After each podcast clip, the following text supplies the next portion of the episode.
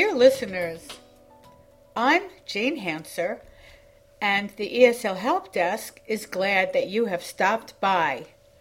The ESL Help Desk is a unique podcast for learners of English because all of our examples and activities are based on authentic language, either written or spoken by other learners of English. Our library contains audio stories, grammar, and communication lessons. If you are taking an English as a second language class or are learning English on your own, the ESL Help Desk has something for you.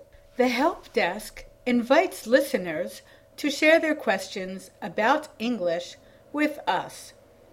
I have recently had a very interesting communication with a new listener, and I would like to share our communication with you all in this podcast, the topic of which is how to begin a business letter. I hope you enjoy today's podcast and lesson.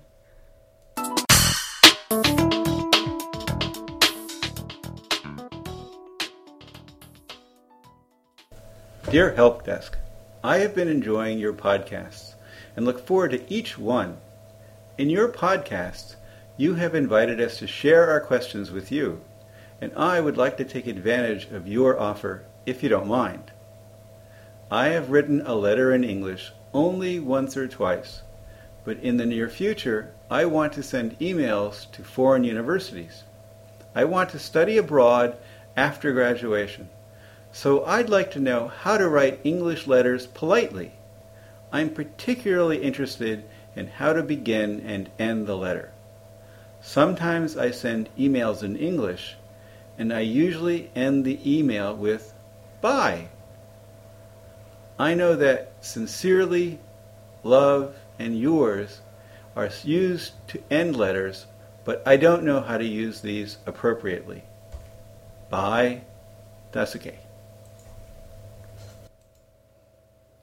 Dear Daisuke, Thank you for sharing your question with the Help Desk. Yours is an important question, and I am sure that many others are wondering the same thing how to appropriately begin and end a formal letter. I hope my answer will help you as well as others with a similar need.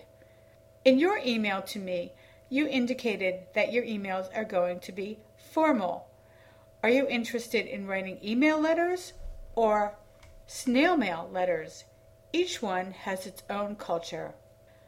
Email, for example, has its own written culture, and that culture changes very quickly. I have seen emails in which the writer has given advice end with HTH which stands for I hope that helps. Many people will end an email with all the best, and then I will see that shortened in another email to best. Best, Jane. Dear Jane, Today is a beautiful summer day in my country. The hydrangeas are in bloom. I hope you are well and are enjoying good weather in Boston too. To answer your question, I'd like to know how to write a letter that you send through the mail in English. I'd like to know how to begin a letter and how to end the letter. Do you have any rules for how to begin and end formal letters? If letters sent by email should be addressed and signed differently, I'd like to know that as well. Respectfully, Daisuke. Dear Daisuke, Thank you for asking about our weather. Yes, it is nice here in Boston as well, but our hydrangeas do not bloom until late July or August. This week the rhododendrons are in full bloom, but the skies have been cloudy and the air cool.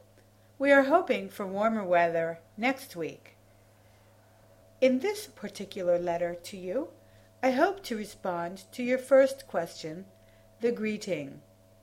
Regarding this question, whether it is an email or a snail mail letter, the letter begins with what we call the greeting or salutation.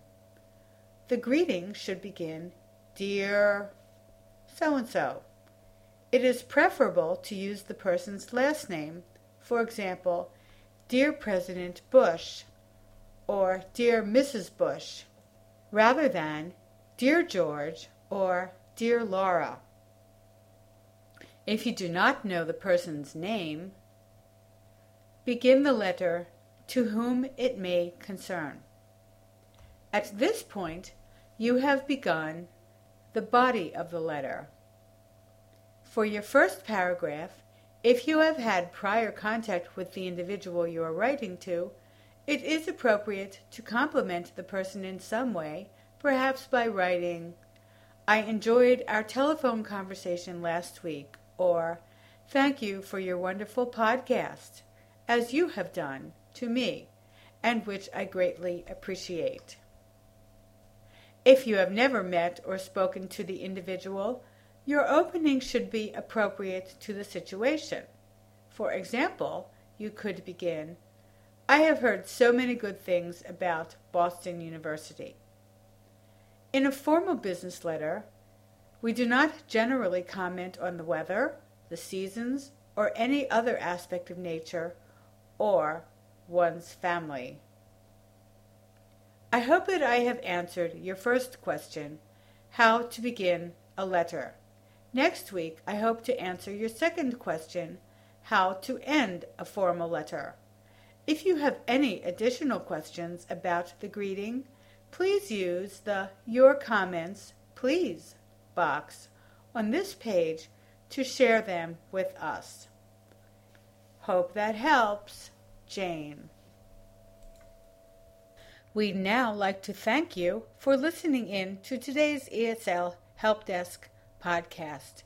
Stay tuned as we continue this lesson on how to begin and end a formal business letter.